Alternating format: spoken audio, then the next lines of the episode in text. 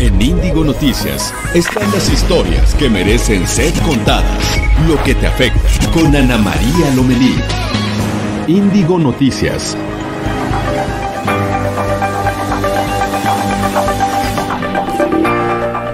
¿qué tal? ¿Cómo están? Muy buenos días. Soy Ana María Lomelí. Es un gusto estar con ustedes en Índigo Noticias, historias que merecen ser contadas. Estaremos juntos hasta las 9 de la mañana, tiempo del centro de México, a través de tu estación favorita de Capital Media. Búscanos en Facebook Live como Reporte Índigo. También nos encuentras en Twitter, arroba reporte-índigo y en nuestro canal de YouTube. Nos escuchamos en el 8.30 de AM en la Ciudad de México. ¿Les parece si vamos a las historias de hoy? La Organización Mundial de la Salud llamó al mundo a prepararse para una eventual pandemia del nuevo coronavirus y calificó de muy preocupante el aumento de nuevos casos en Italia, Corea del Sur e Irán. El paro nacional de mujeres convocado para el 9 de marzo le costará a la economía 26.300 millones de pesos y se paralizará el 40% del personal ocupado en las empresas, reveló la Confederación de Cámaras Nacionales de Comercio, Servicios y Turismo. Santiago Nieto, titular de la Unidad de Inteligencia Financiera, informó que ninguna de las investigaciones que se le siguen al exdirector de Pemex, Emilio Lozoya, por corrupción, apuntan al expresidente Enrique Peña Nieto. En los próximos meses, la Profeco aplicará el sello digital en el comercio por Internet. Con esta medida se buscará informar sobre aquellos prestadores de servicios que no cumplen con la ley. Esto y más en Índigo Noticias.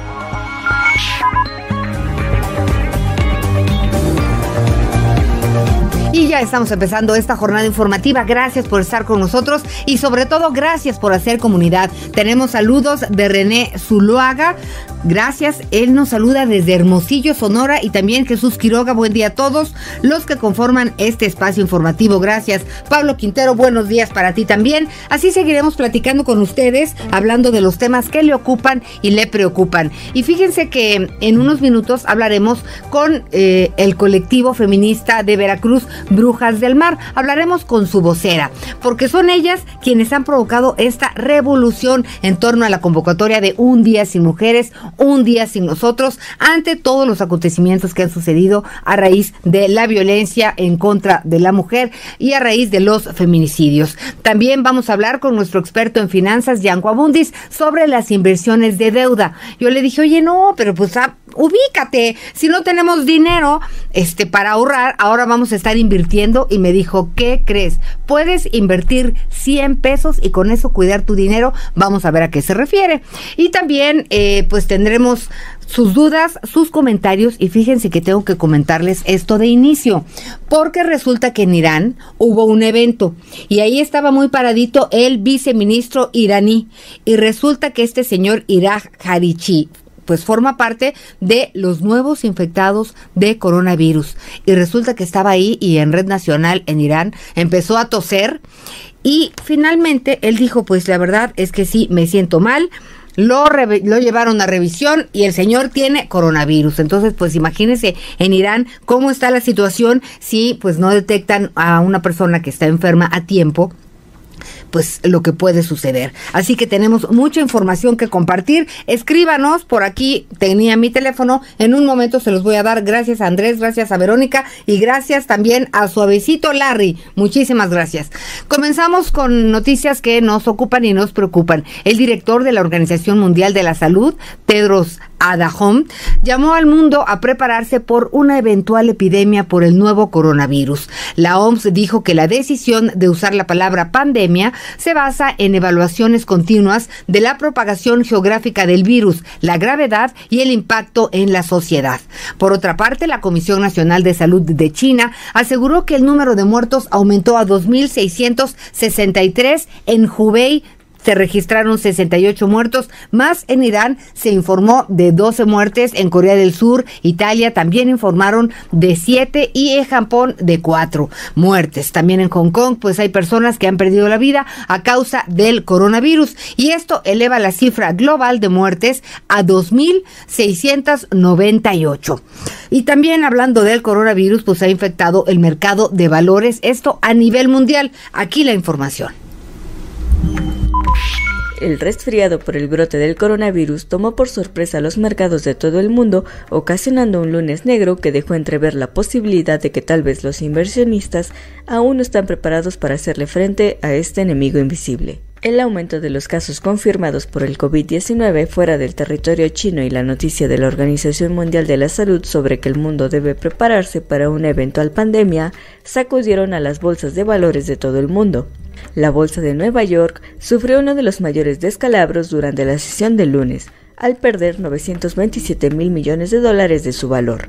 En términos generales, la bolsa estadounidense tuvo su peor día en dos años y con ello eliminó las ganancias que había acumulado durante el 2020. A pesar de que en el territorio nacional aún no se han confirmado casos del COVID-19, las bolsas de valores y el peso mexicano no estuvieron exentos de la sacudida de lunes. El índice bursátil de la Bolsa Mexicana de Valores retrocedió 2.20% para registrar el mínimo nivel de cierre desde 31 de diciembre del año pasado. El peso sufrió un segundo resfriado al depreciarse frente al dólar estadounidense a su peor nivel en casi 11 semanas.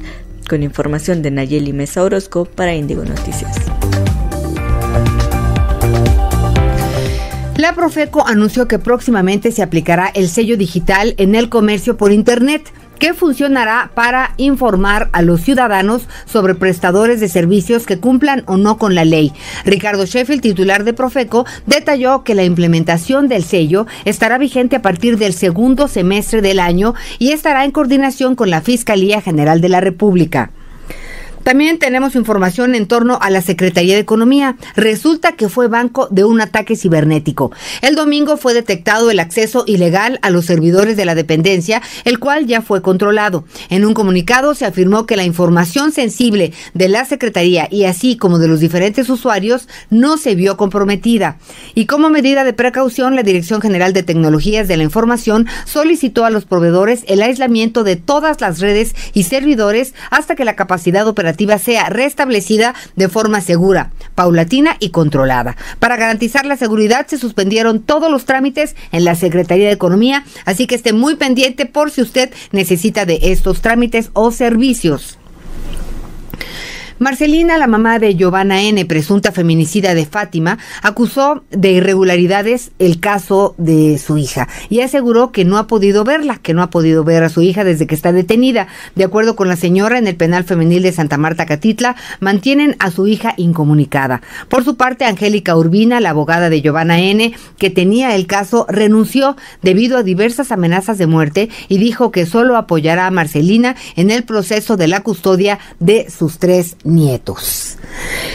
En otra información, en otra información, la Concanaco, en relación a este paro nacional de un día sin nosotras, este paro nacional de mujeres contra la violencia de género que se realizará el próximo 9 de marzo, ellos dicen que tendrá un costo de 26 mil millones de pesos, por lo que este organismo no lo promoverá. Por otro lado, Olga Sánchez Cordero, secretaria de Gobernación, informó que apoya el movimiento de un día sin nosotras, pero debido a su responsabilidad, debido a su cargo, permanecerá en su oficina pendiente, pendiente de lo que acontece. Consideró que es necesario hacerle frente con acciones y pues no ya con, con temas tradicionales de refiriéndose que la mujer se quede en casa. Y diputadas de Morena se suman al movimiento de Un Día Sin Mujeres. Aquí la información diputadas de Morena dieron a conocer su apoyo y participación el próximo 9 de marzo al paro nacional de mujeres para protestar en contra del feminicidio y la violencia de género. Sigue habiendo toda una serie de omisiones en el Estado, y hablar del Estado es hablar de todos los que lo conformamos, que no permiten detener la violencia que se vive y, y, que vivimos las mujeres día a día. Entonces, cualquier demanda en el sentido inverso es legítima. Es legítima y nosotros tenemos que ser muy conscientes de acompañarla. Se pronunció por darle más fuerza y fortaleza al movimiento de protesta para que se atiendan las demandas de las mujeres que siguen sin ser escuchadas, más allá, dijo, de las posturas políticas de algunos partidos que buscan jalonear el tema. La vicecoordinadora de la bancada de Morena, Tatiana Cloutier, a través de su cuenta de Twitter expresó su respaldo al paro, al igual que su compañera Lorena Villavicencio. Su coordinador Mario Delgado también respaldó el movimiento. Creo que este paro no es en contra del gobierno, este paro es en contra de una sociedad con un profundo machismo enraizado en, la cultura, en la educación, que tenemos que sacudirnos de una vez. Entonces, si sirve para despertar conciencias, para que veamos el mundo de manera diferente, me parece que va a ser muy útil. En tanto, el grupo parlamentario del PRI encabezado por René Juárez Cisneros informó que se garantizarán facilidades a las trabajadoras que deseen sumarse al paro nacional y que se reconozca el valor y la aportación de las mujeres para el país. Lo mismo que el panista Juan Carlos Romero Hicks, que a través de un Twitter informó que apoyarán a todas las mujeres que laboran en su fracción parlamentaria y que en libertad quieran sumarse al paro nacional. En Reporte Índigo informó Ivonne Reyes Campos. Y bueno, pues ante los elevados niveles de violencia sexual, el incremento de feminicidios y la falta de garantías para una vida segura, todo esto ha llevado a las mujeres a manifestarse de distintas maneras a lo largo y ancho del país. Protestas que no se detendrán hasta que las exigencias se transformen en acciones reales. Pero es sobre este tema del que trata nuestra portada de hoy, nuestra portada de Reporte Índigo, y está con nosotros Laura Islas. ¿Cómo estás, Laura? Buenos días. Hola, Ana María. Buenos días. Muy bien, gracias. Eh, un día sin mujeres, una oportunidad histórica. Así es, Ana María. Este momento en el que se está viviendo actualmente en México eh, puede poner sobre la mesa derechos que les han sido negados a las mujeres. Por ejemplo, está el caso de la interrupción legal del embarazo, que solamente se permite en la Ciudad de México y en el estado de Oaxaca. En todos los demás, en todas las demás entidades del país, pues eh, no, no está permitido a las mujeres. Entonces puede ponerse sobre la mesa para que pues se legisle al respecto. Este tema es sumamente importante porque independientemente de quienes estén a favor o en contra del aborto, hay muchas mujeres que acuden a, a verdaderos carniceros, y lo digo con todo respeto, porque son personas que se ostentan como doctores, les practican un aborto y ellas prenden, pierden la, la, la vida en la plancha, porque todo es hecho en lo oscurito, de manera ilegal. A esto se refiere el tema de legalizar el aborto, que las mujeres tengan derechos a la salud y si ellas deciden o no entrar en este tema, pero que tengan la garantía de que irán con alguien que pues no les va a quitar la vida. ¿Qué otro tema tenemos en, en, este, en esta investigación de portada? Eh, sí, justamente eh, la importancia de este movimiento que se está gestando. Bueno, primero la marcha del, del 8 de marzo y un día después, el 9 de marzo, este paro de mujeres que pues también visibiliza eh, la exigencia una vida libre de violencia para las mujeres y las niñas ante el contexto que tú bien mencionas de pues los feminicidios y además otro tipo de violencia como la económica, la sexual, la reproductiva que justamente nosotros analizamos en este tema de portada. Eh, el tema de los feminicidios por así decirlo, es el detonante de la frustración y el enojo de muchas mujeres, pero la violencia se vive cada día en todos, en todos los rincones del país, como tú señalas en tu investigación. ¿Qué sugieres en la investigación? Eh, sí, justamente se menciona que pese a que es eh, se ha logra, se han logrado muchos avances a favor de los derechos de las mujeres, aún hay retos pendientes y por ejemplo en el caso pues del Congreso que podría eh, hacer reformas para que las mujeres tengan un mejor una mejor calidad de vida, pues muchas veces los prejuicios de legisladores o de legisladoras, generalmente de corte religioso, pues impiden que se legislen y que se avancen en este tipo de derechos. Y bueno, son dos marchas. La del, bueno, no, es una, la del domingo, la del 8 por el Día Internacional de la Mujer, en donde pues se va a hablar de, de las libertades y de todos los temas que están pendientes en la agenda. Y la manifestación es un día con nosotros y un día sin nosotros el 9 de marzo, ¿verdad? Así es, eh, esto va, bueno, pues como eh, en un momento vas a hablar con el colectivo Brujas del Mar, ellas te van a explicar un poco más, pero sí es una iniciativa local que se extiende rápidamente en todo el país y pues deja ver eh, quiere demostrar el impacto que va a ocasionar pues en la economía eh, pues la desaparición prácticamente de las mujeres por esta violencia feminicida. Tú dices que una de las políticas públicas más importantes en favor de las mujeres está pendiente. ¿Cuál? La interrupción legal del embarazo. Ajá, la interrupción legal del embarazo. Pues vamos a leer toda tu investigación. Es nuestro tema de portada en Reporte Índico. Gracias y seguramente estaremos viéndonos. Muchas gracias a ti. Gracias, Laurita. Y bueno, pues más adelante sí, vamos a hablar con eh, el colectivo Brujas del Mar. Ellas son las responsables de lanzar esta convocatoria a nivel nacional y me parece, vamos a preguntarles si también a nivel internacional. Con esto hacemos una pausa, son las 8 de la mañana con 14 minutos, ya estamos de regreso, acompáñenos.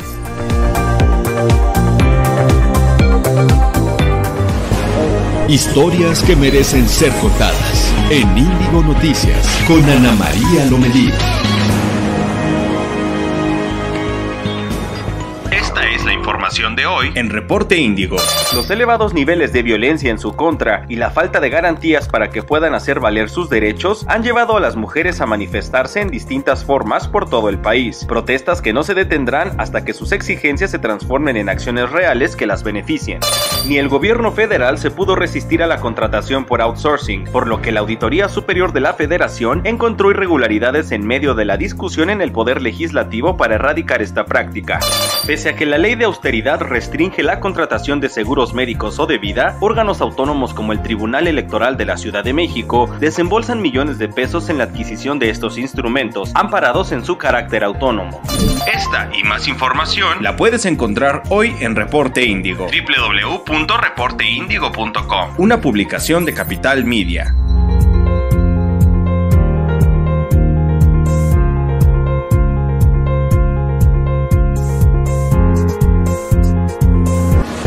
Estás escuchando Ana María Lomelí en Índigo Noticias. Historias que merecen ser contadas.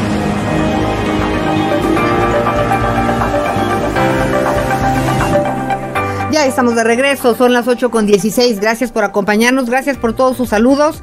Aquí en un momentito le daremos salida a todos ellos.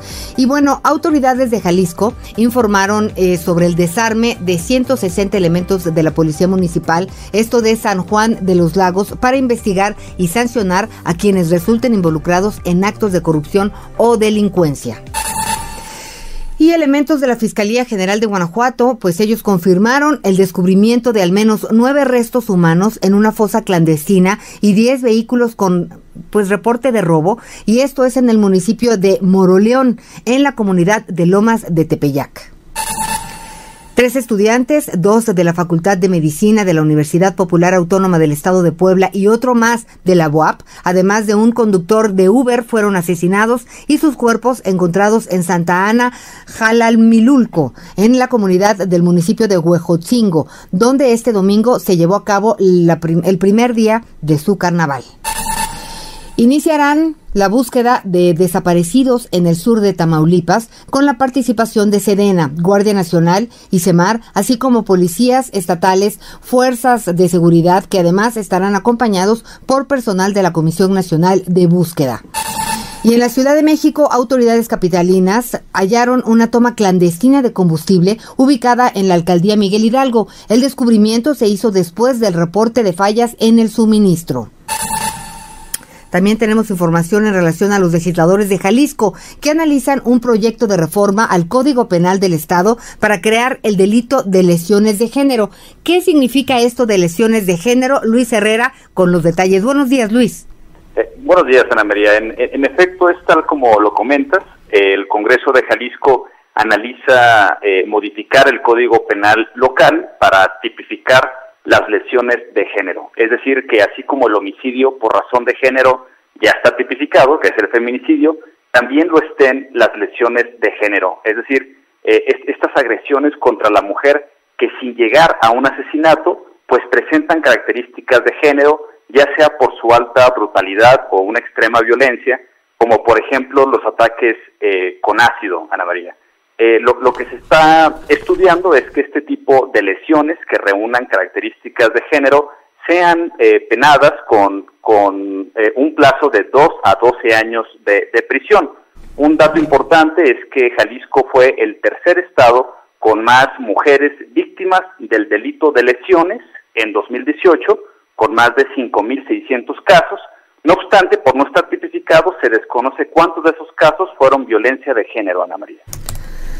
Pues la verdad es que hay, hay, que que estar muy pendientes. Sí sería importante legislar en la materia porque estos casos se multiplican de personas enfermas, de hombres enfermos, que cuando su pareja decide dejarlos, por así decirlo, o discuten de manera violenta, pues ellos terminan aventándoles aceite o ácido y ellas quedan marcadas de por vida. Estaremos muy pendientes. Muchas gracias, Luis.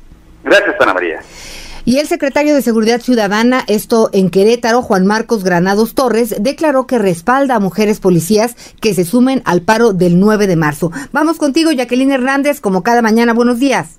Anita, ¿qué tal? Muy buenos días. Así es comentarte que para el paro que convoca a colectivos de mujeres en todo el país, el secretario de Seguridad Ciudadana, Juan Marcos Granados Torres, informó que son 160 mujeres policías que tienen el respaldo de la corporación para sumarse a el 9 Ninguna se mueve. Las 160 mujeres representan el 15% del personal policiaco de la corporación. Indicó que organizarán esquemas que permitan dar servicio a la ciudadanía, no solo en el aspecto de seguridad en calles, sino también en los servicios administrativos. Por último, Anita señaló el secretario de Seguridad Ciudadana que es un movimiento también solidario de los hombres de la corporación, por lo que van a respetar a sus compañeras y finalmente ellas son las mujeres y están en la lucha de proteger a las mujeres y seguramente lo harán desde esa trinchera, finalizó. Bueno, pues vamos a estar muy pendientes. Gracias, Jacqueline. Gracias, Anita. Muy buen día. Muy buenos días.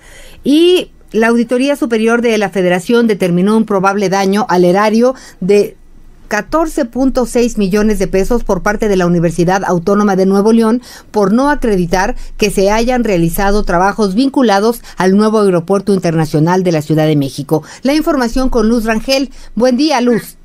Hola, buenos días, Ana María. Pues bueno, efectivamente la tercera entrega de la Auditoría Superior de la Federación detecta este daño al erario por más de 45 millones de pesos y bueno, pues, ¿qué es lo que sucede? ¿Por qué podríamos hablar de un esquema similar al de la estafa maestra?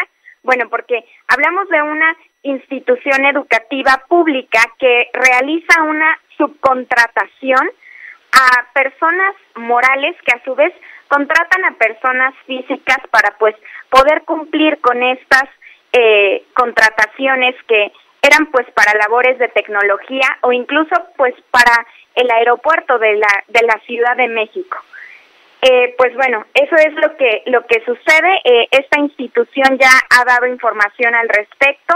Eh, se justifica en tanto que pues esta investigación todavía continúa por, por parte de, de la auditoría y pues bueno, tenemos implicadas a varias dependencias como Bansefi, CONAVI, la SEP, la Secretaría de Comunicaciones y Transportes y la Prodecon. Muy bien, muchas gracias. Gracias Luz Rangel. Seguramente este tema lo tendremos pronto en Reporte Índigo. Gracias por tu información. Muchísimas gracias. Oigan, y fíjense que estaba yo aquí leyendo, leyendo algunos mensajes eh, muy agradables. Gracias a Leti Bouchot, gracias por acompañarnos siempre. También a Marta Guadalupe, también a Magariel. Y bueno, de repente me encuentro el tuyo, Javi. Y dice, que cierren las piernas o se esterilicen si no quieren hijos. No tienen sustento. Esos son los temas que tenemos que, que, arreglar. Este es un tema de violencia. Lo que estás haciendo es agredir porque no tiene nada que ver lo que estás diciendo. Yo lo único que les puedo decir es que merecemos respeto y también tú. Así que por favor no escribas.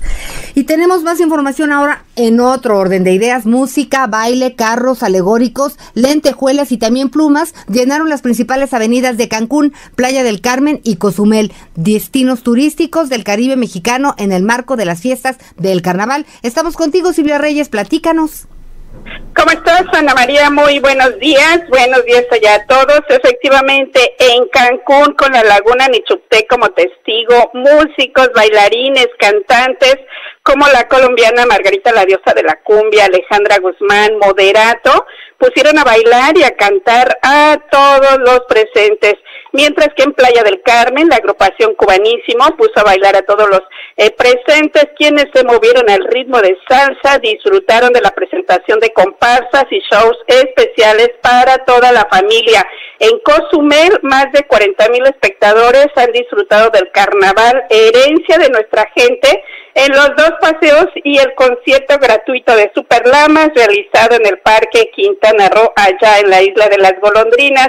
Ana María, pues recorridos de carros alegóricos teniendo como marco el majestuoso azul turquesa del Mar Caribe, tanto en Cancún, Playa del Carmen como en Cozumel, pues de estas fiestas han disfrutado miles de visitantes, miles de ciudadanos que han eh, pues disfrutado de la presencia también de eh, pues estos artísticos, de muestras gastronómicas para deleite de todos, Ana María. Así es que pues el carnaval, la fiesta de la carne, que por cierto hoy llega a su fin, han disfrutado miles de este, ciudadanos y turistas, Ana María. Pues nos da mucho gusto escuchar esta información. Gracias, Silvia Reyes. Y así es, México es un país que tiene para todos y para todas. Ya platicábamos del coronavirus al principio. La Organización Mundial de la Salud llamó al mundo a prepararse para una eventual pandemia. De nuevo, coronavirus, también llamado COVID-19, y calificó de muy preocupante el aumento de los nuevos casos en Italia, Corea del Sur, en Irán, en China. Y sobre este tema, sobre este virus, vamos a platicar con el doctor Alejandro Macías, internista e infectólogo. ¿Cómo estás, doctor? Muy buenos días. Buenos días, Ana María. Yo muy bien. Muchas gracias por el gusto de estar con ustedes. Gracias por platicar con nosotros. Yo me acuerdo que tú tuviste una actuación o un papel importante cuando empezamos con el tema de la influenza. ¿Recuerdas? Bueno, tú sí lo recuerdas. Sí. Platícanos. ¿Nos puedes platicar? Parece mucho, se, parece mucho. Sí, oye, pero ¿qué pasó? ¿Qué, qué significa una pandemia? Una pandemia es cuando ya el, un, un, un patógeno, en este caso este virus, pues sale del lugar original y se va a todo el mundo y alcanza niveles semejantes a los que tuvo en el lugar original, ¿verdad? O sea que si eso es, se cumplen las predicciones, pues en todo el mundo va a llegar el virus y va a ponerlos eh, en vilo como lo hizo en China. Entonces, pandemia tiene que ver con el tema de la, la forma en, en que se contagia en todo el mundo. Sí, no, no solo que llegue un caso, porque ya debe de haber cerca de 40 países afectados, sino que ya dentro de los países diferentes se esté transmitiendo el virus eficientemente, que ya no tenga necesidad pues de llegar nadie de China y infectarlo, sino que ya ahí dentro se está transmitiendo y se están contagiando, como está pasando ahorita en Irán, por ejemplo, donde ya supimos que se contagió inclusive el viceministro de Salud, y en Italia, por ejemplo. Y así ya hay transmisión sostenida, pues casi seguramente en Corea, Japón, Italia, en Irán, ¿verdad? Y ya prácticamente estamos para todos los fines técnicos en una pandemia. Oye, doctor, ¿y en México estamos preparados? Porque de que va a llegar, pues va a llegar. Pues mira, a nivel individual yo creo que no, ahorita platicamos un poquito de eso. A nivel de las instituciones, pues México tiene muy buenos elementos de diagnóstico, de comunicación de riesgos, pero sí nos faltan camas de terapia intensiva. Tenemos muy poquitas. México, por ponerlo en contexto, no tendrá arriba de unas 3.000 camas de terapia intensiva en todo México, compara contra 100.000 en Estados Unidos. Y además las que tenemos ya están ocupadas. Si vamos a necesitar muchas camas de terapia intensiva por gente que le falte el aire para respirar, para meterlo en una máquina, pues simple y sencillamente no vamos a tener suficientes, eso sí hay que decirlo. Por todo lo demás, yo creo que razonablemente, por ejemplo, en la pandemia de 2009, pues el sistema nos dio lo suficiente porque no fue de gran intensidad. Eh, sin embargo, si pasa como en el centro de China, donde miles de personas necesitaban una máquina para respirar, pues no, no nos va a ajustar. Igual que no les ajustó a ellos, ¿verdad? Claro, doctor. Estamos platicando con el doctor Alejandro Macías, internista e infectólogo, excomisionado de influenza en México y catedrático de la Universidad de Guanajuato. ¿Cuál es la recomendación como, pues hoy nuestro médico de cabecera, doctor, qué debemos hacer? Sí, Ana María, mira, también hay que, hay que decir que hay mucha responsabilidad individual. Desde luego, hay que exigirle a las autoridades que hagan su parte, pero nosotros tenemos una responsabilidad individual, porque todos queremos que venga en cápsulas, todos, todos queremos vitaminas, tomar muchos líquidos, eso no va a servir para esto. Para esto, esta enfermedad va a tratar mejor, y si va a llegar la pandemia nos vamos a enfermar con muy buena probabilidad, pero la enfermedad va a tratar mucho mejor a quien está en buenas condiciones físicas, a quien tenga buena higiene, que se higienice sus manos, que no esté tocando la cara, que no esté mordiendo las uñas, que no esté picando la nariz, porque eso es la manera en la que nos inoculamos el virus. Otra cosa es, el ejercicio no viene en cápsulas, el que tenga una buena función cardiovascular le va a pasar mejor, el que cuide su peso corporal, el que deje de fumar, pues todo eso hay que irlo haciendo ya para prepararnos por si esto viene. Y si no viene, pues qué bueno, de todos modos eso nos va a servir. Pero hay que apelar a esa responsabilidad individual también, porque aquí es una cuestión de disciplina también. Claro. Pues doctor, muchas gracias, doctor Alejandro Macías, gracias por haber platicado con nosotros. Lo estaremos molestando si nos lo permite. No es molestia, mucho gusto estar con ustedes. Muchas gracias y buenos días. Hasta luego. Entonces, bueno, que no cunda el pánico. Pandemia es un término que utiliza la Organización Mundial de la Salud para hablar del número de contagios que se están dando en todo el país, pero tenemos que mantener la calma, estar informados y cuidar mucho nuestros hábitos de higiene. Y con esto son las 8.29 de la mañana tiempo del centro de México. Más adelante las Brujas del Mar, este colectivo que lanzó al público esta convocatoria de Un Día Sin Mujeres. Ya volvemos, esto es Índigo Noticias, historias que merecen ser contadas. Historias que merecen ser contadas en Índigo Noticias con Ana María Lomelí.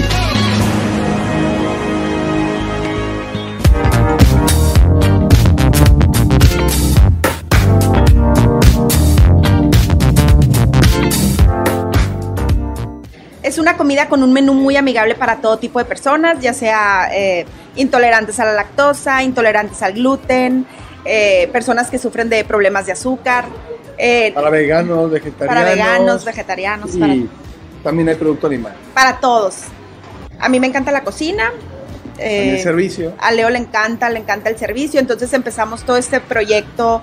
Yo creo que por una necesidad, veíamos que era una necesidad del el salir a algún lugar y eh, estar buscando como algún lugar donde puedas comer como comes en tu casa, con productos pues más sanos. Y de calidad el producto. Y de buena calidad. Pero tenemos desde desayunos chilaquiles, de cacao, de betabel, de chile morita, tenemos hash brown de papa con quinoa con huevo. Los chilaquiles de la casa están hechos con, con, una salsa de chile morita así muy cremosita, está súper rico. de la India? Está súper, súper rico y, y, y manejamos, por ejemplo, quesos regionales este tiene queso Real de Castillo, que es un queso muy, muy típico de aquí de la religión. El pistachino viene siendo como un capuchino, eh, trae, está endulzado con, con piloncillo, y arriba trae unos pistaches caramelizados. Uy, tenemos una cantidad impresionante. Más o menos son 150 recetas, sabrás, ¿no? Pero sí manejamos como verdura del valle o del tecate, los quesos de la región, el cacao de Veracruz, eh, la miel de agave de Guadalajara, necesitamos de que, la mayoría sea de México, ¿no? Digo, el menú es abierto hasta las 10 de la noche, aquí puedes desayunar todo el día o puedes comer todo el día o puedes cenar.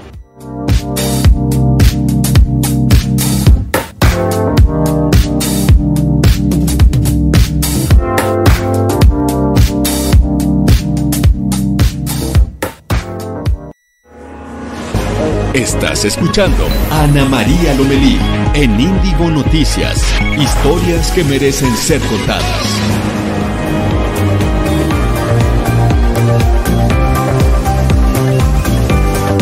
Pues muchas gracias. Ahora sí tenemos muchísima participación por parte de la comunidad que estamos creando ustedes y nosotros. Gracias a Francisco Jiménez, muchas gracias. Y también a Marta Guadalupe Ortiz, a Francisco Jiménez, que alguien nos Sí, sí, sí, es que se me subieron. También Alfonso Camberos desde, desde Dallas. Gracias por estar con nosotros, platicarnos y comentarnos todo lo que ustedes piensan. Y bueno, ¿le parece si nos vamos a Palacio Nacional? Han pasado muchas cosas afuera y adentro. Eh, me parece que las personas, algunas personas que sufren de, de, cáncer y que tienen problemas con las medicinas quieren clausurar Palacio Nacional. Noemí Gutiérrez, ¿estamos contigo? Hola, muy buenos días, Ana María Auditorio. Pues desde ayer las personas beneficiarias de esta fundación FUCAM y algunos padres que tienen niños con cáncer, pues anunciaron que se iban a manifestar en Palacio Nacional y fue antes de que comenzara la conferencia de prensa matutina que llegaron hasta el centro histórico alrededor de las 7 de la mañana, pues todavía era un grupo pequeño de 10 personas, pero ya en este momento afuera en la Puerta Mariana, pues ya incluso pusieron unos carteles que dice clausurado. Lo que pudimos platicar con algunas de estas beneficiarias de FUCAM es que ellas exigen que se les pueda seguir dando el tratamiento ya que aseguran no cuentan con los recursos necesarios y sobre todo dijeron que lo que está en riesgo es su vida. Le piden al gobierno que sea sensible y sobre todo al presidente Andrés Manuel López Obrador pues que siga financiando a esta fundación. Y ya entrando en la conferencia de prensa matutina, pues hoy es martes del informe del pulso de la salud. Aquí el subsecretario eh, Hugo López Gatel aseguró que se van a garantizar la atención médica para las pacientes eh, con cáncer. Incluso dijo que sobre esta eh, fundación FUCAM que recibía seguros, eh, recibía recursos del Seguro Popular, pues todas las beneficiarias pues van a seguir teniendo la atención en tres hospitales, en el Juárez, en el General y en el de Cancerología. Dijo que se atiendían mil nuevos casos y pueden ser completamente absorbidos por el sector salud. Indicó que antes se, se daba esta atención de manera subrogada, pero ahora el gobierno tomó la decisión de que sean ellos los que den el tratamiento y les dijo a las mujeres que están manifestando pues que ahora tienen el tratamiento garantizado. Otro de los temas que se trató en esta conferencia de prensa matutina es que se está optimizando el tratamiento para 10 nuevas, eh, para 10 enfermedades, entre ellos el VIH, y dijo que en este caso todas las personas que tengan VIH, independientemente de que sean derechohabientes o no, pues van a seguir recibiendo el tratamiento. También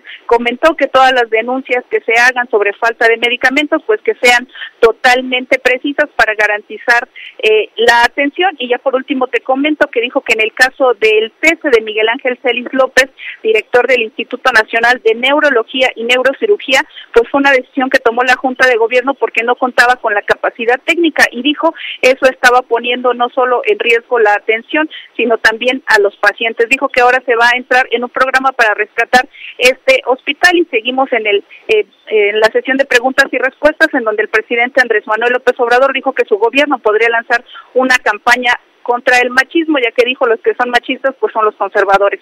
Ana María, pues parte de lo que hemos vivido esta mañana.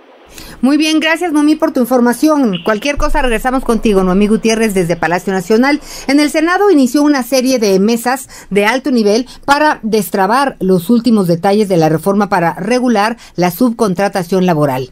Hay que recordar que el llamado outsourcing no otorga prestaciones ni derechos de, ley a los trabajadores. El presidente de la Junta de Coordinación Política del Senado, Ricardo Monreal, destacó que la intención de la reforma es la justicia social. La mesa está considerada de alto nivel, ya que participan integrantes del gabinete presidencial, líderes empresariales y representantes de organizaciones sindicales, así como los líderes de los diputados y senadores. Los empresarios defendieron el modelo de outsourcing, mientras que los sindicalistas condenaron la práctica y Antonio del Valle, presidente del Consejo Mexicano de Negocios, aseguró que restringir la figura de la subcontratación afectará la producción de las empresas y se podría se pondría en peligro el empleo. Por su parte, el líder de la Confederación Revolucionaria de Obreros y Campesinos, la CROC, Isaías González, respondió que gracias al régimen de subcontratación, las empresas no respetan el derecho al trabajo digno. Desde el 12 de febrero, Emilio Lozoya fue arrestado por la Policía Nacional Española en Málaga con fines de extradición a México. Está acusado de lavado de dinero y asociación delictuosa. Sobre este tema habló el titular de la Unidad de Inteligencia Financiera, Santiago Nieto. Dijo que en ninguna de las investigaciones que se le siguen al exdirector de Petróleos Mexicanos, Emilio Lozoya, involucran al expresidente Enrique Peña Nieto. También descartó que existan indicios de que Emilio Lozoya haya lavado dinero para la mafia rusa, como se había dicho en algunas columnas periodísticas. La Auditoría Superior de la Federación encontró irregularidades en materia de subcontrataciones durante la administración de Enrique Peña Nieto. Es Julio Ramírez quien tiene la información. Adelante, Julio. Hola Anita, te comento que el gobierno federal no resistió la tentación de contratar a personal a través del outsourcing y ello devino en observaciones en esta cuenta pública 2018. Estamos hablando del último año de Enrique Peña Nieto. Las observaciones están eh, ligadas con eh, Cedesol y Bansefi, lo que hoy es la Secretaría y el Banco del Bienestar. Resulta ser que en Cedesol eh, se gastaron 9.7 millones de pesos en, en 179 personas que en su mayoría carecían del grado de estudios o simplemente no demostraron tener especialización. En el Bansefi, por lo tanto, eh, hubo 300 millones de pesos utilizados en la contratación de 647 personas que nadie sabe qué hicieron, pues eh, eh, no se no se documentó, no se documentaron sus actos en la dependencia.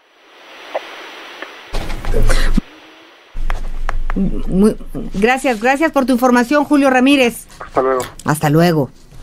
Bueno, pues era el año de 1975 cuando en Islandia las mujeres decidieron no asistir al trabajo, no dedicarse a las labores del hogar y en su lugar tomar las calles en su país para exigir igualdad. Más del 90% de las ciudadanas se organizaron en lo que llamaron el Día de las Mujeres, el Día Libre de las Mujeres.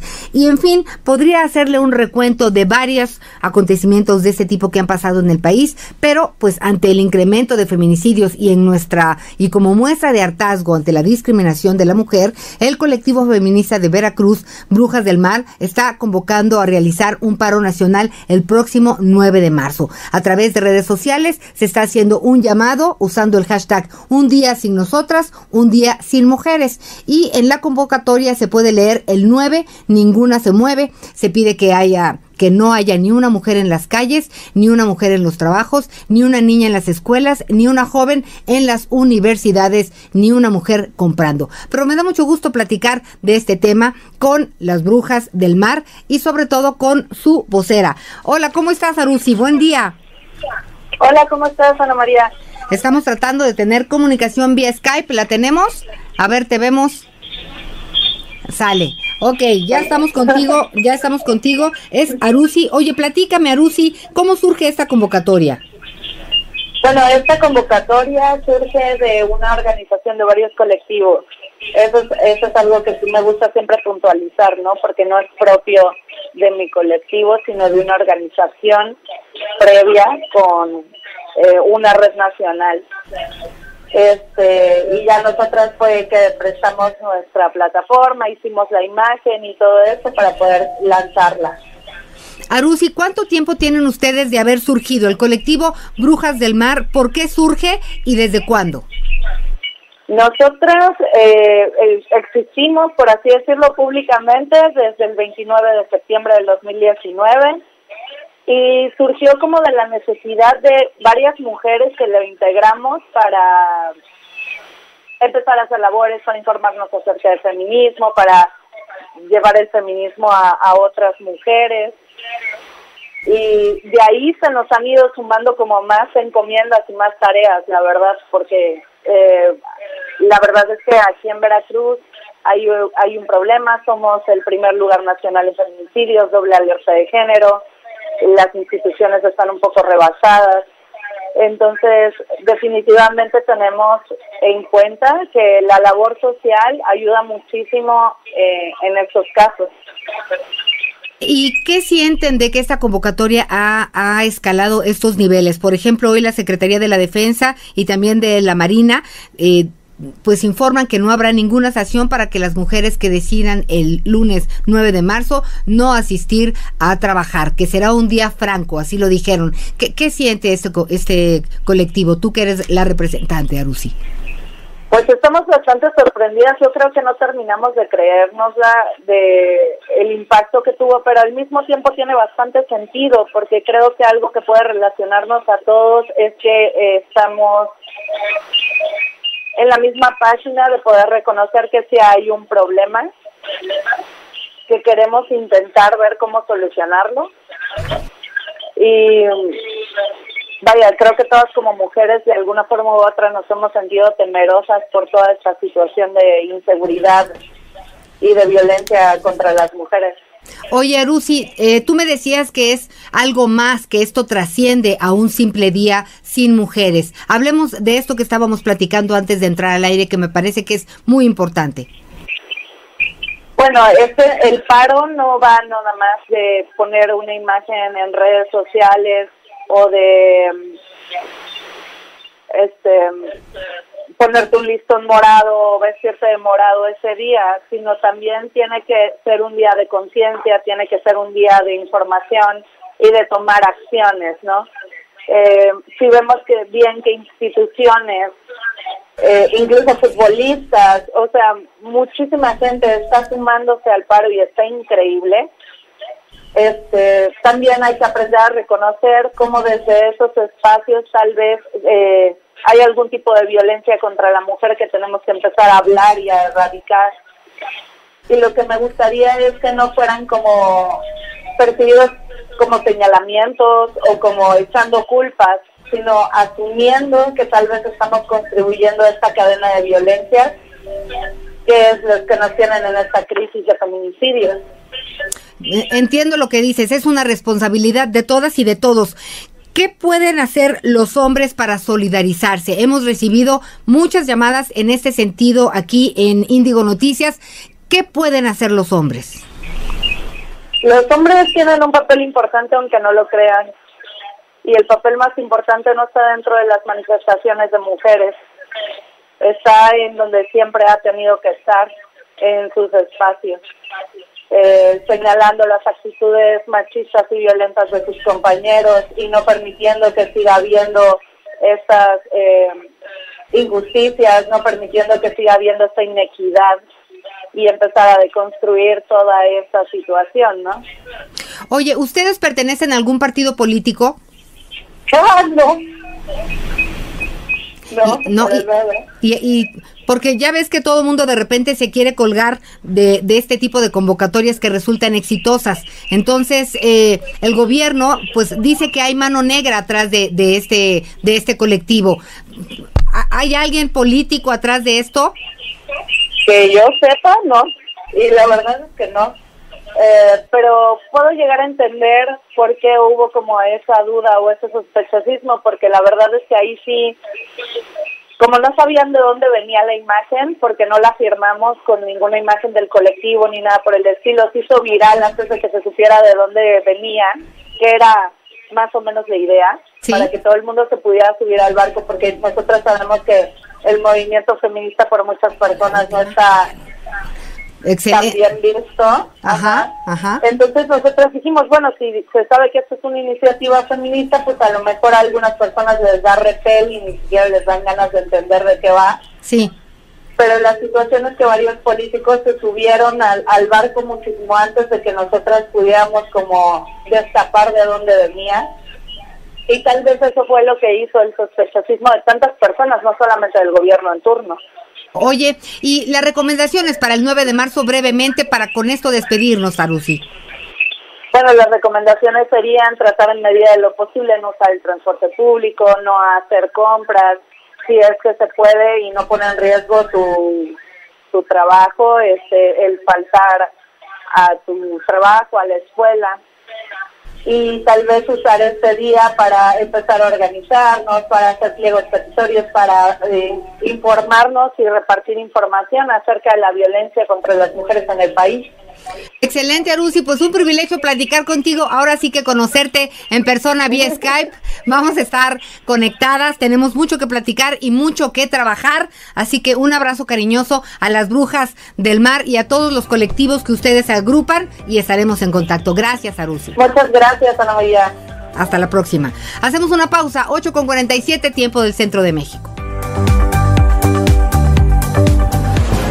Historias que merecen ser contadas en Índigo Noticias con Ana María Lomelí.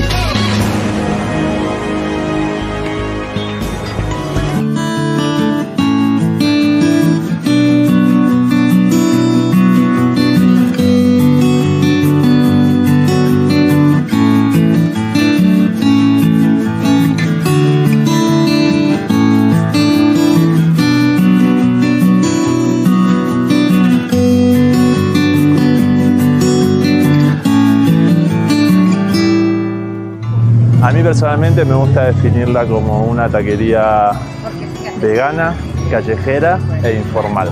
Lo que nos motivó para, para crear este, este emprendimiento fue eh, la necesidad de crear un espacio quizás donde se puedan ofrecer alimentos eh, primero libres de explotación animal y a base de plantas y a la vez eh, pues como deliciosos, ¿no? Irresistibles en el sentido de con buen sazón. Tenemos unos 10 opciones de tacos, eh, varias opciones de gringas, volcanes, los hacemos con tortilla de maíz azul.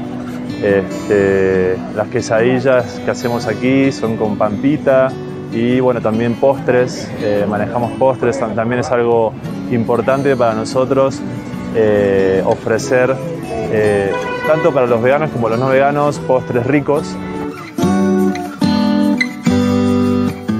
La mayoría de las cosas que vendemos, como las playeras y las bolsas, una parte de lo recaudado va para santuarios de animales. Los horarios actualmente son lunes, martes, miércoles y sábados de 4 a 10 y media y jueves y viernes de 5 y media a 12.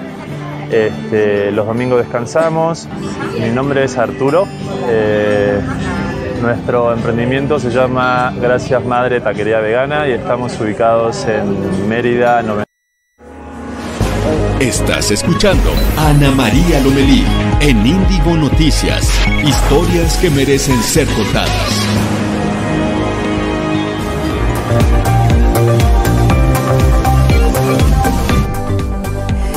Estamos de regreso. Gracias por estar con nosotros. Gracias por todas sus llamadas. Son muchísimas, con muchos puntos de vista. No me da tiempo, pero les prometo que de aquí no me levanto hasta que no acabe de leerlas y, en la medida de lo posible, responderlas.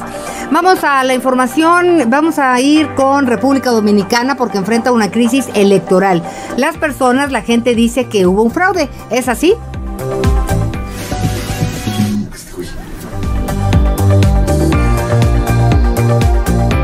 Luego de las fallas que presentó el equipo electrónico de votación en los comicios de República Dominicana, los ciudadanos salieron a las calles para denunciar que se había cometido fraude electoral como parte de un plan trazado por el presidente Danilo Medina. El proceso electoral se eliminó el 16 de febrero después de que el sistema electrónico de votación fallara durante las primeras cuatro horas de haber sido utilizado por primera vez. Más de 7 millones de votantes fueron llamados a las urnas para elegir a los 3.849 funcionarios que ocuparían las vacantes que hay en 100 158 municipios del país caribeño. Ante lo sucedido, líderes de oposición convocaron a una protesta para exigir el derecho a la democracia, pues aseguraron que esta falla se trata de un intento de sabotaje por parte del presidente que ha estado en el poder desde 2012. Hasta el momento, los manifestantes exigen a las autoridades dominicanas que estudien este hecho a fondo para descartar cualquier indicio de corrupción que se haya podido cometer durante este proceso electoral. Sin embargo, no han obtenido ninguna respuesta que reoriente sus dudas. Con información de Viviana Abraham para Índigo Noticias.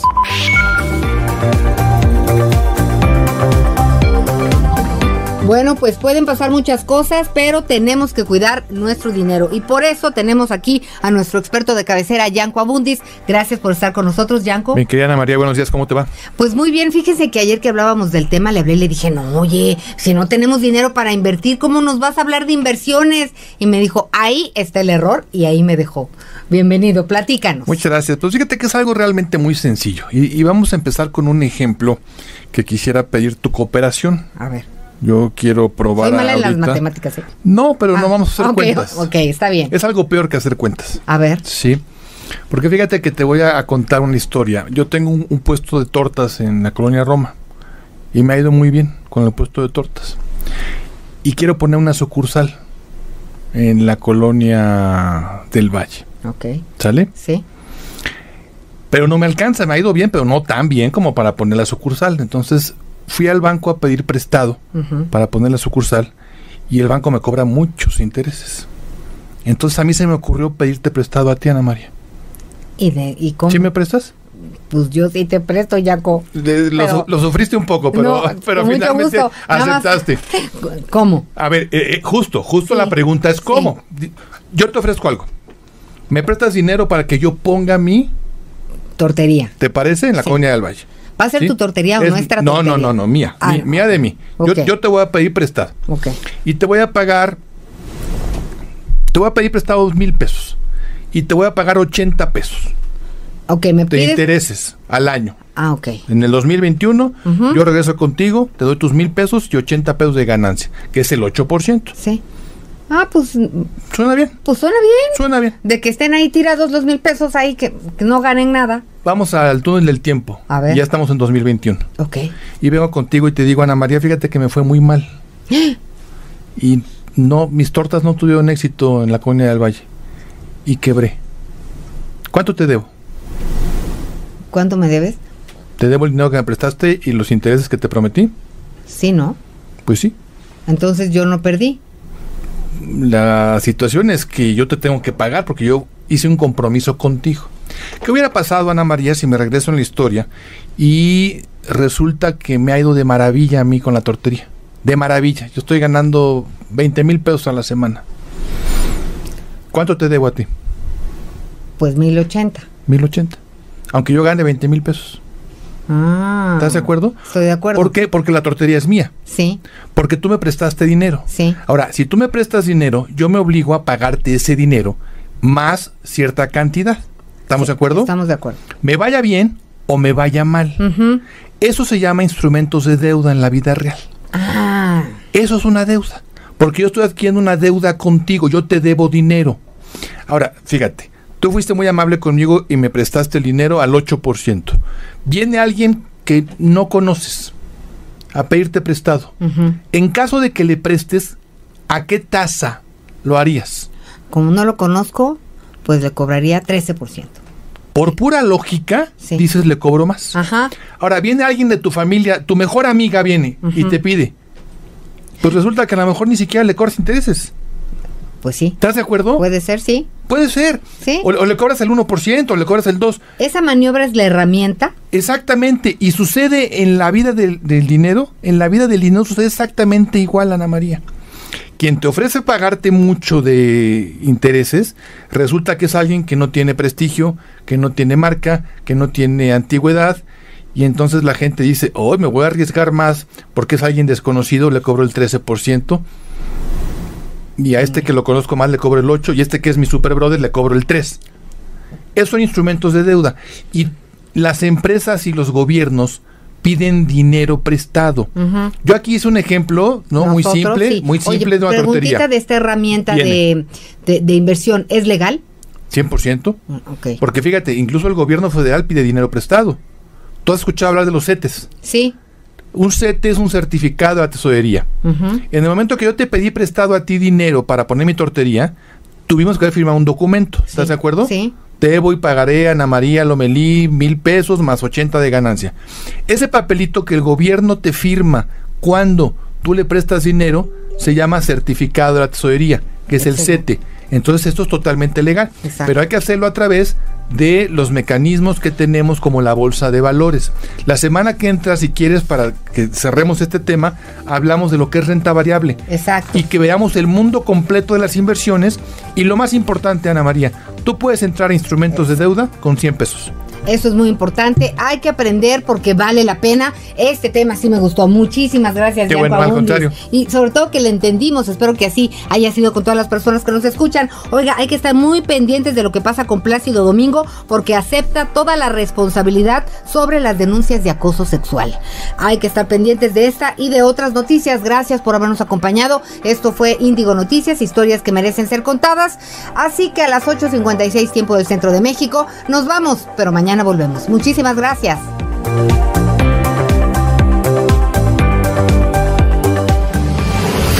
Escuchaste a Ana María Lomelí en Índigo Noticias. Historias que merecen ser contadas. Acompáñanos de lunes a viernes en Índigo Noticias.